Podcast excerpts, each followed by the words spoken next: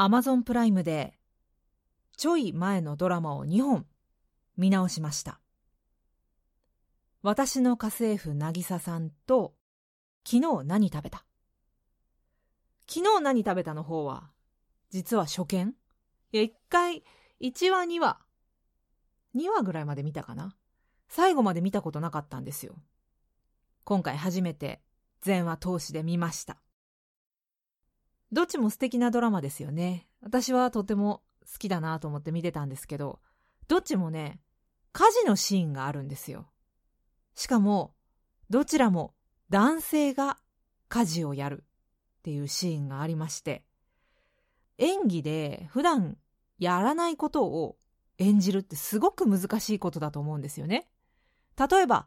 タバコを吸わない人はタバコを吸う演技って結構難しい。その指の挟み方とかちょっとしたこう煙の出し方とかなんか微妙なところがあ、この人普段吸わないんだなっていうのが分かっちゃうとかあるじゃないですか。家事も同じで普段包丁持たないんだなとか鍋の持ち方とかね。ああいったところにあまり家事やってないんだなっていうのが乗っちゃうと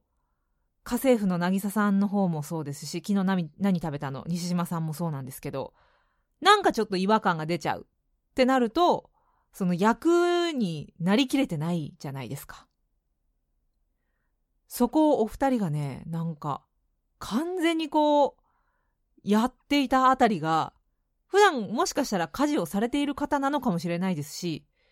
ただ、どちらも人気俳優さんで、お忙しいでしょうからね、やってなかった可能性もあると思うんですけど、でも完璧に家事をやっていて、すごい役者さんなんだなって改めて噛みしめたところです。大森奈緒さんも西島秀俊さんも私大好きなんですけど改めて素晴らしいすごい役者さんだなって。もし普段家事をされていないのであればこの役をするために相当家事をやり込んだんだろうなって思いながら見て なんかねいい芝居見たなって思いながら、えー、今もう本当に今しがた昨日何食べたを見終わりました。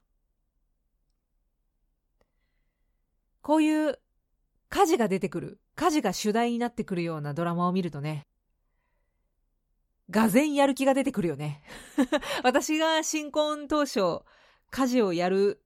っていうモチベーションを上げるために見ていたのは、逃げるは恥だが役に立つです。逃げ恥を見て、みくりちゃんのあの家事っぷりを見て、頑張ろうって思ってたんですけど、今は渚さんと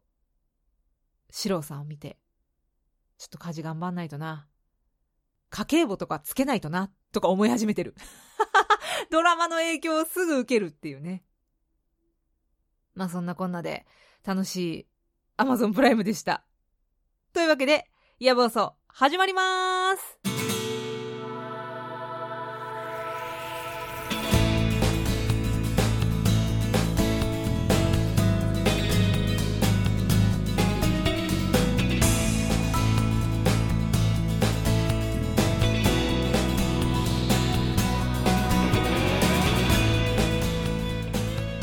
夜分遅くに失礼します。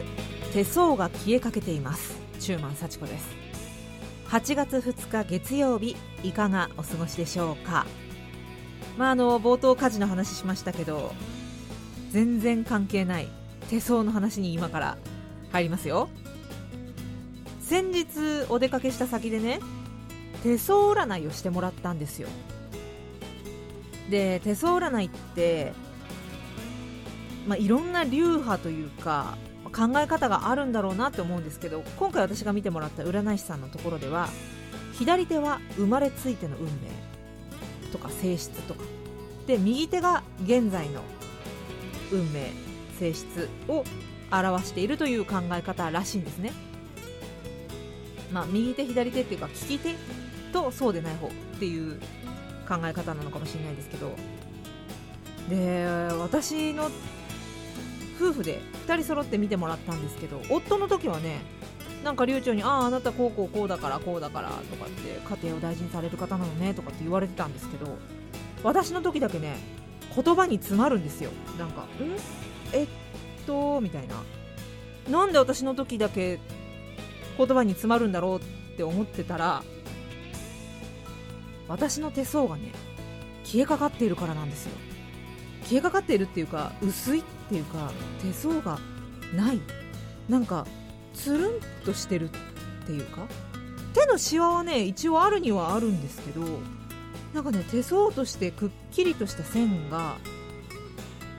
途中で消えてるんですよね特に頭脳線が消えてますなんでなんでしょうねでもともとね金運線っていうんですかあの手首のところからこう指先に向かってピーンと伸びている。長い一本線があるんですけどあれがねもともとねないというか薄いというかまあないんですよ。昔から。だから金運線がないってどういうことなんだろうなってずっと思ってたんですけどあとね生命線がね短いような気がするとかなんかいろいろ思ってたんですけどまあそんなこんなで手相が消えかかっている。占い師さんが見てもうん手相がちょっとえてる。ないわね。みたいな。なんか話感じであんまりね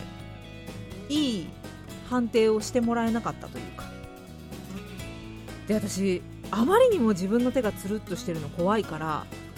調べてみたんです。手相が薄くなるってどういうことだろうと思って。ネットで調べてみると手相が薄くなるとか消えるっていうのは衝撃的な経験をするとか、まあ、あの運命が弱くなった時とかに起こることらしいんです。であの一説によると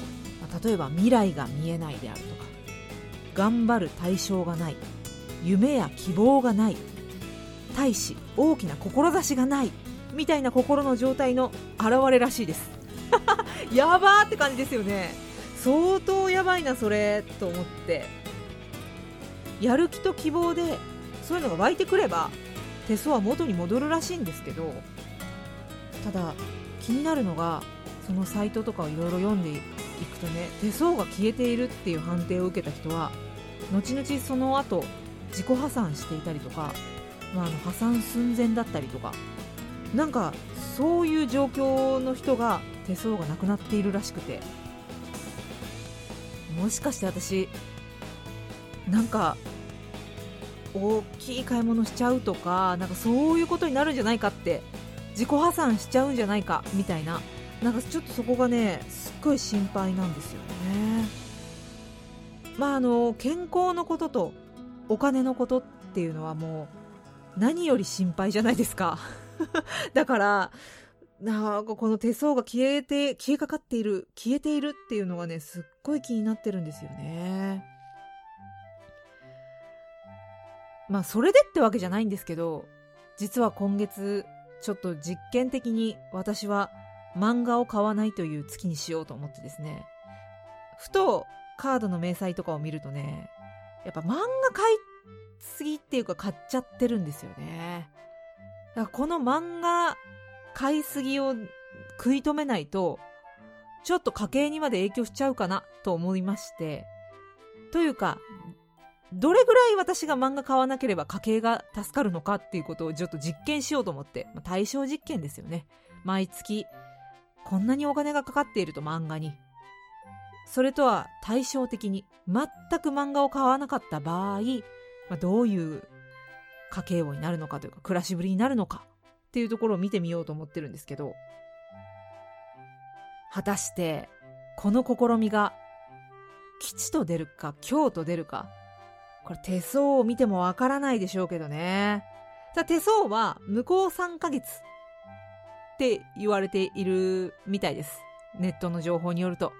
なんで、まあ、3ヶ月のうちに私の何かやる気だの希望だの、そういったものが、こう、湧いてきたら、ないわけじゃないんですけどね、やる気とか希望とかが。ないわけじゃないのになんで、その、まあ、ちょっと、最近夏バテ気味だし、ちょっと疲れ気味だからかなとか思うんですけど、まあ、そこが回復すれば、私の手相も戻ってくるかなと思います。よかったらね、ぜひ自分の手相見てみてください。今ネット上では結構手相のさこうこういう線が入ってたらこうですよとかそういうのもね結構出てますから、まあ、そういうの見てもいいと思いますし占い師さんに見てもらうっていうのもいいですよね占い師さん。私東京来てから何回か占い師さんに見てもらいました。あのー、FM 富士でお近づきになったケイティさんにも占ってもらったことありますしケイティさんの占いによると私のチャンスはもうちょっと先に再び訪れる。そういう占いになってましたんで私はそれを信じてね今チャンスが来るのを待っているところなんですけど チャンス待ちなんですけど手相を見てもらう。自分で鑑定してみる。っていうのもありかもしれません。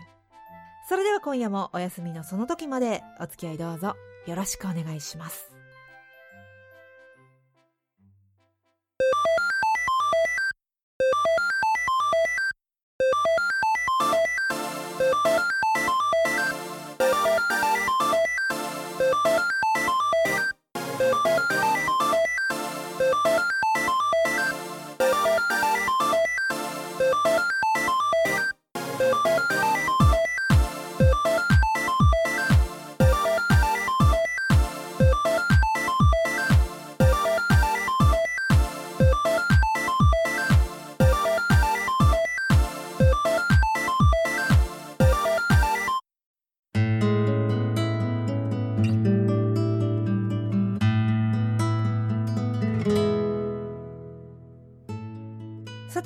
回のテーマはこの夏やっておきたいこと。ということなんですけども。先日ツイッターで私つぶやいてたんですがこの間ラーメンガチのお兄さん2人のねラーメン旅にご一緒させていただきました。ラーメンガチっていうのはいつもお世話になっているレディオ DTM の MC 佐藤直さんとそしてロックバンドサルサっていうバンドのですね鈴木健介さん。通称鈴健さんなんですけど鈴健さんお二人がですね、まあ、ラーメンガチということで鈴健さんはあの TBS ラジオでねあのラーメンガチな人？っていう言い方じゃないけど、まあ、ラーメンに詳しい人っていうことで TBS ラジオにもご出演されたりもしてるんですけども、まあ、そういった本当にガチな人？私ラーメン好きだけどそこまでガチって感じじゃないじゃないですか。でも本当今回ご一緒させていただいたのはマジでガチなお二人にまあなんか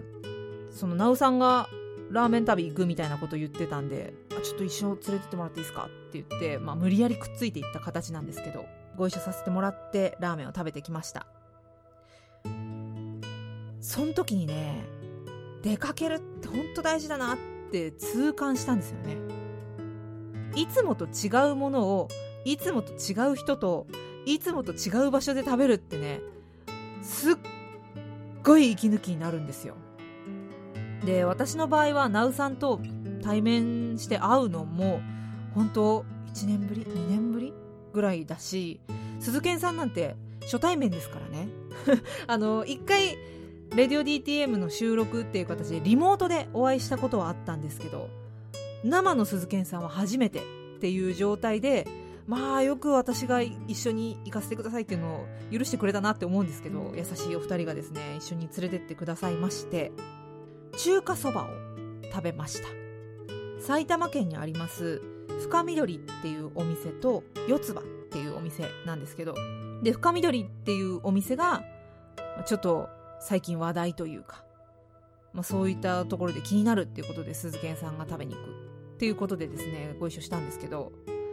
私中華そばっていうとねあんまりこう自ら食べるっていう感じあんまりなかったんですよ。ミスタードーナツの中華そばみたいなあるじゃないですかあれ。今あんのかな？昔はあったんですけどなんかそういうイメージでしょっぱくてあっさりした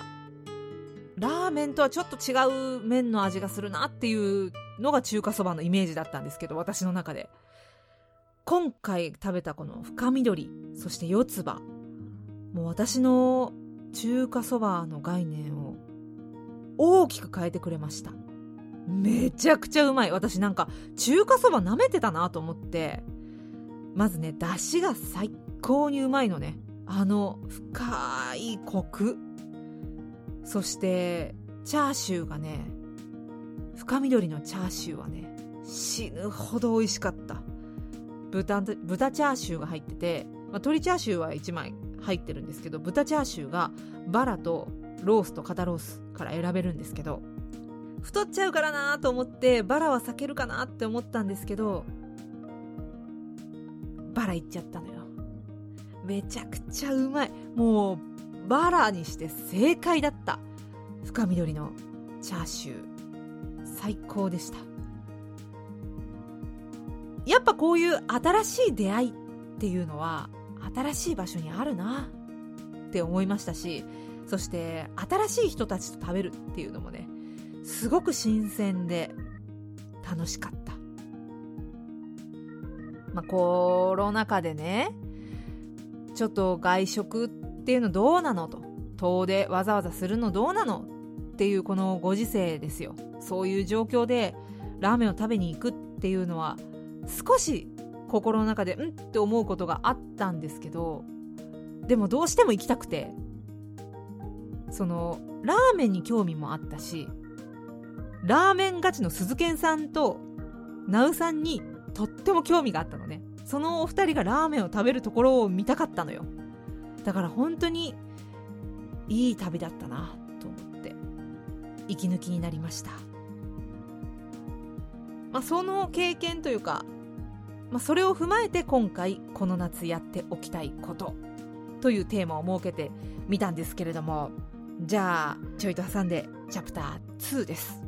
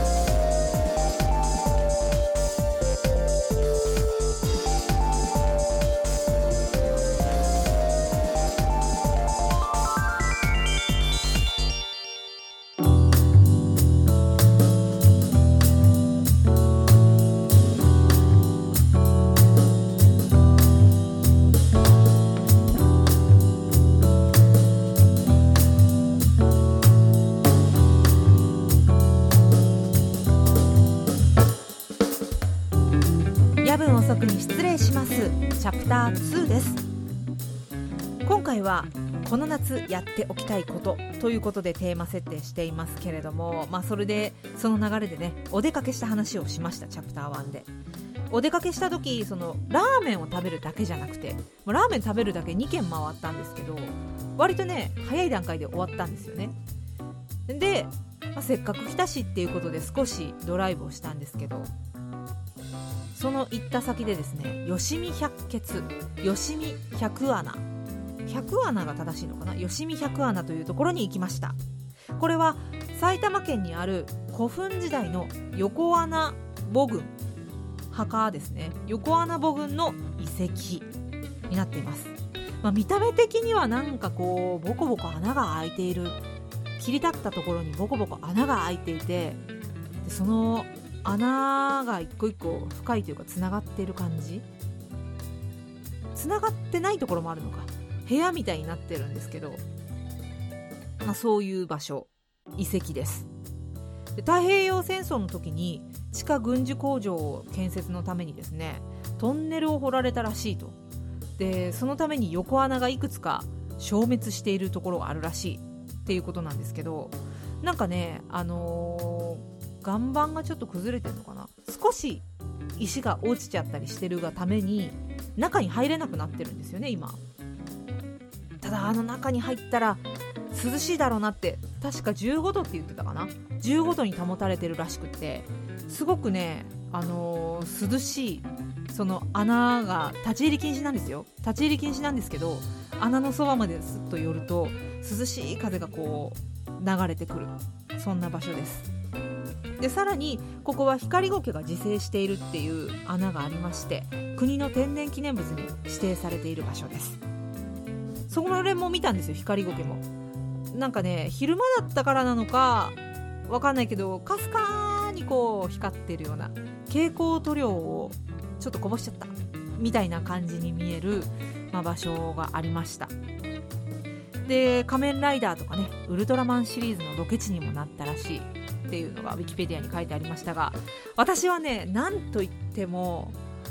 スピッツも来たらしいっていうことを聞いてテンションが爆上がりしました。なんかお土産屋さんってあるじゃないですか。でそのお土産屋さんのね店主さんなのかな。男性の方がすっごい熱量がある方でパッションのある方でなんかお客さんもこのコロナでね少ないせいでしょうね。なんかちょっと写真も見てってよみたいな感じで案内してくれまして。でかつてのよしみ100アナがどんな様子だったかとか、まあ、そういう話をこうはあなるほどって言いながら聞いて来てくれたアーティストの方のサインとかこうバーって並んでたんですよ。スピッツのサインは私ちょっと見つけられなかったんですけどスピッツもここで撮影しましたよみたいな感じでスピッツの写真が飾ってあったのでへえと思ってこんなところにスピッツ来たんだもしよしみ100アナの中に入れたらスピッツと同じ場所に立てたんだって思ったらめちゃくちゃテンション上がりまして。でそこを見て回ったのもねすごくね楽しかったしあのよしみ100アナ切り立った崖みたいになってるんですけどそこをね中には入れないんだけど上には登れるのね。上に登ったら埼玉のなんか街並み？その吉見町っていうのかな？の街並みが一望できるぐらい高いところ小高くなってまして景色もいいしちょっとそこでクモの巣が引っかかっちゃったのが、まあ、残念ではあったんですけど私は。でもすごく景色も良くて勉強にもなったなと。だから穴で涼しい風を当たりつつ光苔を見てで綺麗な景色も見て売店のおじさんにちょっと詳しいお話聞いたりしつつお土産も買ってね帰ったんですけど。そのおじさん曰くね一番の推しは駐車場が無料だっていうことらしいです。なんかいろんなね遺跡とかいろいろ公園とかもありますけど駐車場が無料なところってあんまないですからね。そこもねかなり自慢されていました。まあ、私あの実はねちょっと前に貝塚遺跡にも行ったんです。東京都内にある。なんかこういう遺跡的なところ心惹かれちゃうのかな？行ってみたくなっちゃうのかな？お寺とか神社とかもすごく好きなんですけどこういう歴史を感じるところに来ると心躍るというか嬉しい気持ちになる。手っ取り早く勉強した気になるからでしょうかね。身も蓋もない言い方をすればですけど、まあ、ただなんかそういうのを見て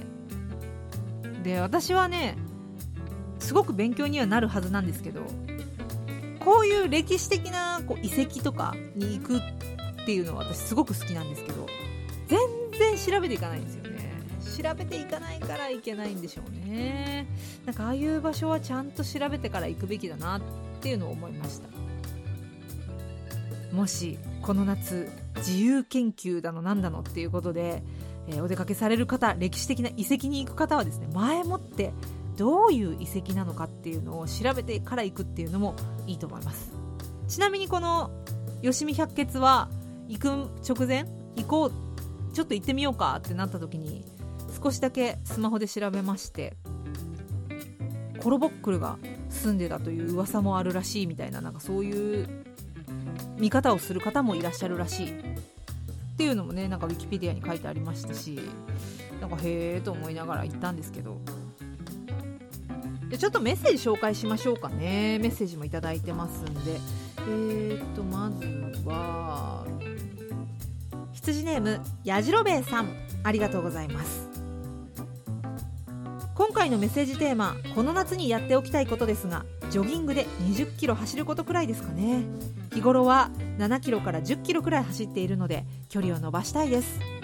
今は暑いので休みの日の午前中か平日の夜走っていますがお盆くらいには涼しくなってくると思うので頑張ります。チュマンさんはジョギングの状況いかがですか？以前ツイートで10キロくらい走るようになりたいと挙げていましたがまあ無理をせずやろうと思います。チューマンさんもお体気をつけてといただいております。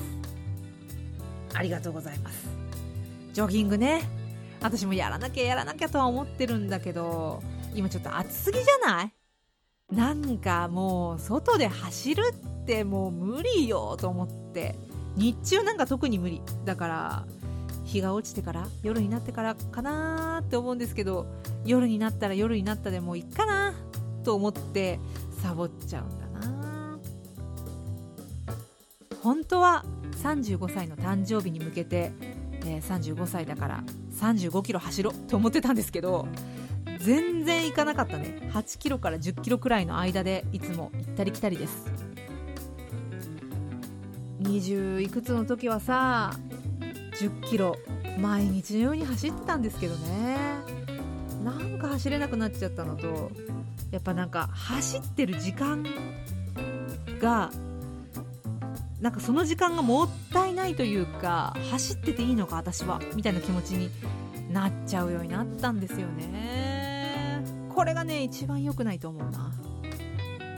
何かに打ち込む時にこの時間って無駄じゃないって思うのすっごく不毛だし精神衛生的に良くないと思うのよね。それがね一番のモチベーションの低下につながると思う。意味なんて求めちゃいけないんですよね趣味をやることに。もうそれをやることが目的なわけだから。それをやり遂げたいだけでやらないとなんかねずるい大人になっちゃったんだよね。やることなすこと全てに見返りを求めたくなっちゃってて。よくないよくない。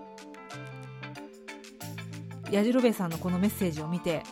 私も頑張んないとなってちょっと改めて思いました。ただジョギングはまだちょっと暑いから なんか心が折れちゃうから個人的にはねボクササイズやってみようかなと思ってて。家の中でできるし楽しそう。でしかもボクササイズは半年ぐらい続けたら結構効果出るらしくって。毎日やらなくていいから週に2回ぐらいから始めていいよみたいなことがネットに書いてあったんでボクササイズいいなーって。まあどうせまたね長くは続かないんですよ。ジョギングもしっかりボクササイズもしっかり。ヨガとかもね一応手は出しましたけどもなんかねヨガやって筋トレとかなんかそういうのをこうじっくりやってるとね血が下がるのかな？貧血みたいになっちゃうのよ。気持ちが悪くなっちゃって。ボクササイズはそういう風にならないことを祈りたい。です。やじろべさんジョギングのメッセージありがとうございます。これはね私もこの夏ちゃんとやっておきたいことかなって思う。思うのとやるのとではもう大きな違いだけどやじろべさんのおかげで初心を思い出すことができました。追伸で先日送ったきゅうりの写真。31日無事孫の手で収穫されました。ナスはもう少しかなといただいております。そうですか。自分で収穫した野菜はやっぱり美味しいでしょうしお孫さんは食べたのかなそのきゅうりを。ねえ。子供さんってきゅうりはどうなんかな好みは。お孫さんはお好きですかきゅうりは。自分で取ったのしっかり食べました？きゅうりのトゲトゲってさスーパーのやつって全然あんまボコボコはしてるけどあんまりボコボコ感じないじゃないですか。でも取れたてのきゅうり自分の自分家の庭で採れたきゅうりを触った時衝撃じゃなかった？こんなにボコボコがなんか痛いほど針みたいな感じでボコボコしてんじゃない？こんなにあのボコボコ尖ってんだっていうの知らなかった。そういうさ触ってみないと分かんないこととか経験してみないと分かんないことっていっぱいあるからお孫さんに家庭菜園触れさせとくっていうのはねいいと思うわ。やじろべえさんメッセージありがとうございます。じゃあまだまだメッセージ頂いてますんで次のチャプターでご紹介します。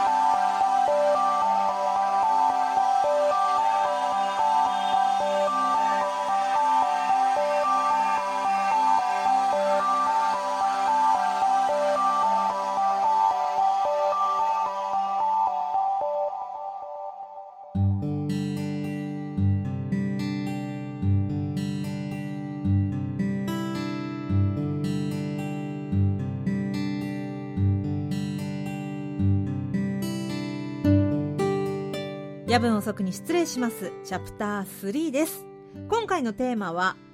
この夏やっておきたいことということでいただいています。ちょっと他のメッセージもねご紹介していきましょう。うどん県大好きさんありがとうございます。お久しぶりでございます。私がこの夏楽しみなことは電車撮影です。新型コロナウイルス感染拡大の影響で延期されていた琴電。高松琴平電気鉄道のレトロ電車ラストランが8月にあるのでそれに向けて計画を立てたいですといただいておりますがいいね電車撮影。私やったことないんですよね電車の撮影ってさ。あーこれかな？琴電8月9日ラストラン。琴電2両がラストランっていうことで当日は撮影会も行われるってことでこれを撮影しに行ったりとかするの？なんか写真をさ撮影するっていうのも私すごい興味があるんですけどなんかこう写真を撮るっていうのがあれば目標を持って出かけられるんじゃないかなって思うんですよ。何の目標もなくお出かけするのも楽しいけどなんか目標があった方が張り合いがあるよね。特にこの暑い中目的もなく外に出る気も起きないですからでも琴電の撮影がしたいと思って出ていくわけでしょ？電車の撮影ってさその電車が通ったりするのって一瞬だったりするじゃん？だからあの暑い炎天下の中電車が来るのを待って一瞬のシャッターのために待ってるわけでしょ？うどん県大好きさんあのお体にはお気をつけてね。ご自愛くださいね。もうこれそんなこと分かってると思うけど無理だと思ったら日陰に行って休むのよ。もう本当に体が資本っていうか体が一番大事ですからね。なんかあれなのよ。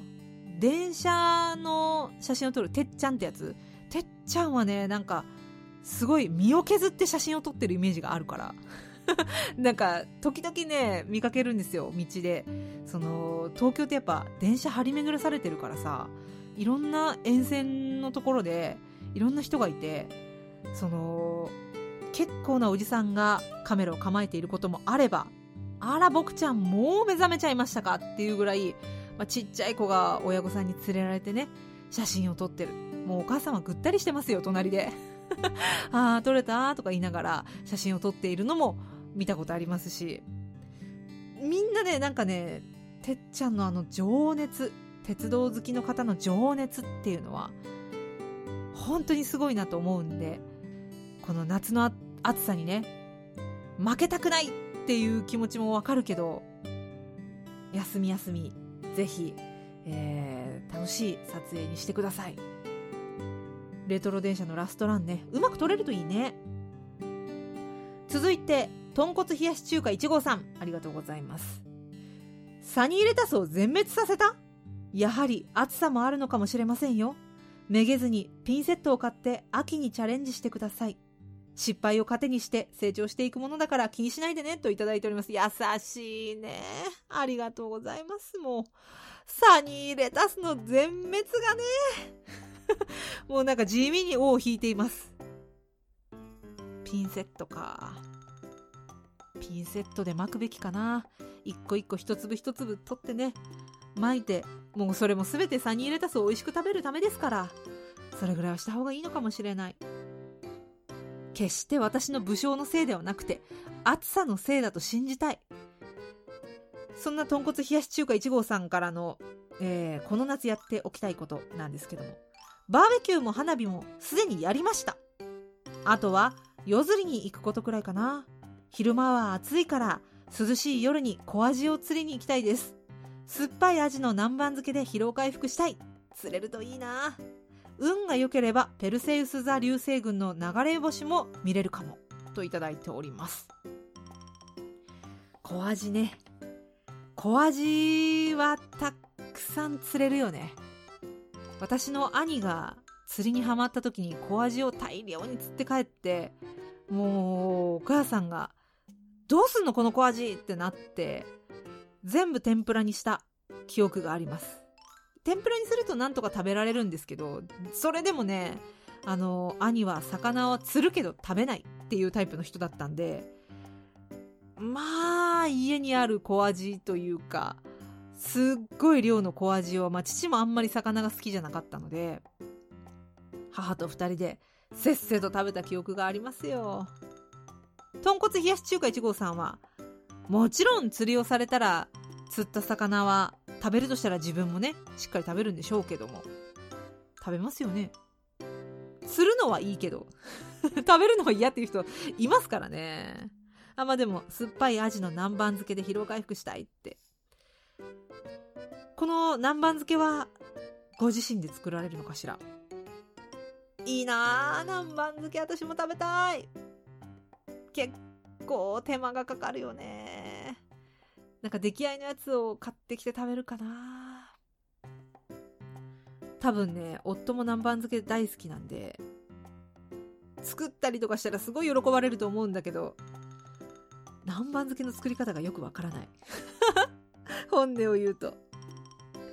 ペルセウス座流星群のお話も出てきてますんで、ちょっとお知らせしておくと、私が調べた感じだと、8月13日が極大らしいということです。で、8日が新月、そして12日は月明かりの影響がないらしいので、結構見やすいよっていうことが書いてありました。私ね、小さい頃からマンション住まいなんですよ。実家がマンションの1階でして、ベランダじゃなくてお庭だったのね。だから、ベランダってものが結構憧れだったんですよ、小さい頃から。で、一人暮らしをしたら、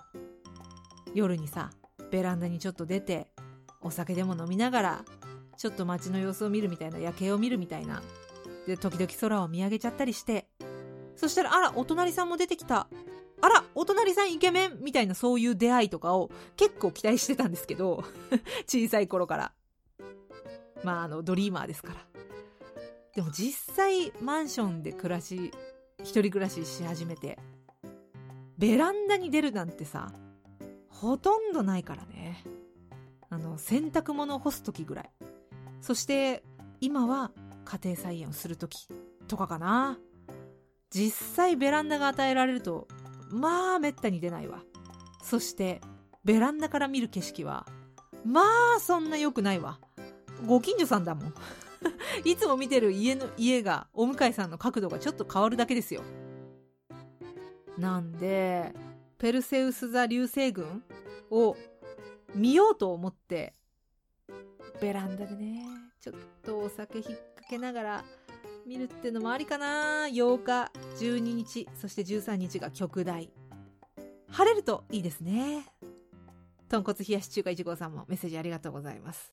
それじゃちょいと挟みましてエンディングです。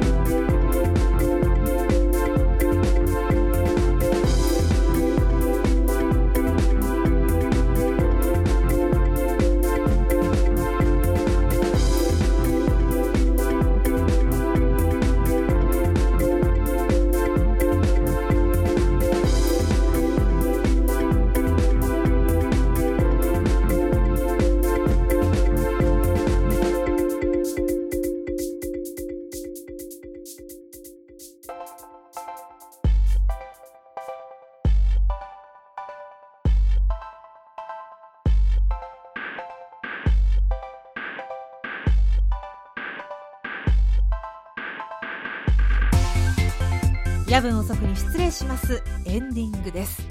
今回はこの夏やっておきたいことなんかみんなのやっておきたいことを聞いてああ、それいいねとか、なんか、あや、そんなことするんだっていう話をしようかなって思っていたら、思いのほか、私がやろうって決めてたことをやってないのが、えー、突っ込まれるみたいな。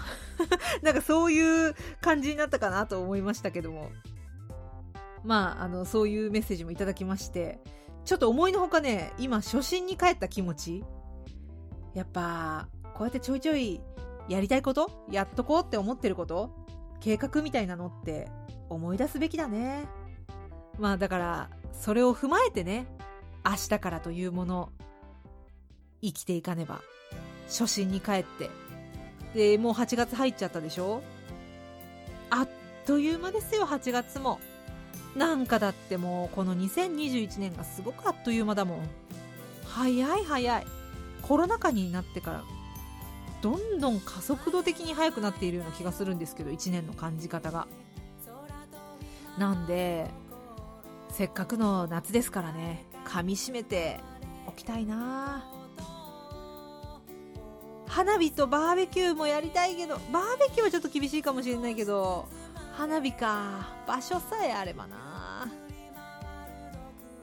お庭とベランダの話しましたけどお庭はね花火がしやすいんですよね。で私の小さい頃はさ公園とかで花火をすることが割と許されているというか、まあ、そういうこともあるよねって感じだったんですけど東京来て来てからこっち公園で花火ってなかなかないよね。してる人もいないし多分許されてもいないんだと思うんです。なのにスーパーに行けばあの花火の袋が売ってある。みんなどこでやってんだろうと思って。うちはもうベランダでやるしかないからベランダでやるのかな花火。でもなんか匂いとかがね出たりしてご近所さんから嫌な顔されたりとかしないかなっていうのとあんな狭いベランダじゃ危ないかなっていう。なんかなんか起こっちゃうんじゃないかっていうねちょっと心配もありますし。そういう意味ではねベランダに憧れた幼少期ではありましたが庭の方が良かったかな。ペルセウス座流星群を見るにはベランダの方がいいのかな、まあ、方角っていうのもあるだろうからちょっと悩みどころですね。流れ星に手相が元に戻りますようにってお祈りしとくかな。手相がつるんつるんなのがやっぱり気になりますんでね。というわけで、まあ、このくらいにして、えー、お開きとしようかな。次回は8月13日金曜日配信予定にさせてください。ちょっと間を空けます。でこの間にね、まあ、この夏夏に終わるかどうかわかんないんですけど、まあ、ちょっとだけ私やりたいことがもう1個ありまして野望素関連で、えー、その作業に着手しようかなと思います。なんで8月13日金曜日配信予定です。メッセージテーマは8月10日火曜日にヤブオソ公式ツイッターで発表します。もちろんテーマとは関係ないメールもじゃんじゃん送ってください。さあ懺悔の時間だよ。ミッドナイトシャウトもメッセージお待ちしています。あなたの懺悔愚痴相談人に聞かれたくない話もヤブオソなら大丈夫です。メールは yabun.osoku.gmail.com やぶん遅く .gmail.com ですツイッターはアットマーク YABUOSO、えー、アットマークやぶおそです。ハッシュタグやぶおそもまだ生きてますんで、ぜひつぶやいてください。エンディングにお届けするのは、普段着コーポレーション、愛は皆底です。Spotify、Apple Music などでフルで聴けますので、ぜひ普段着コーポレーションで検索してみてください。それではそろそろお時間です。どうぞごゆっくり。おやすみなさい。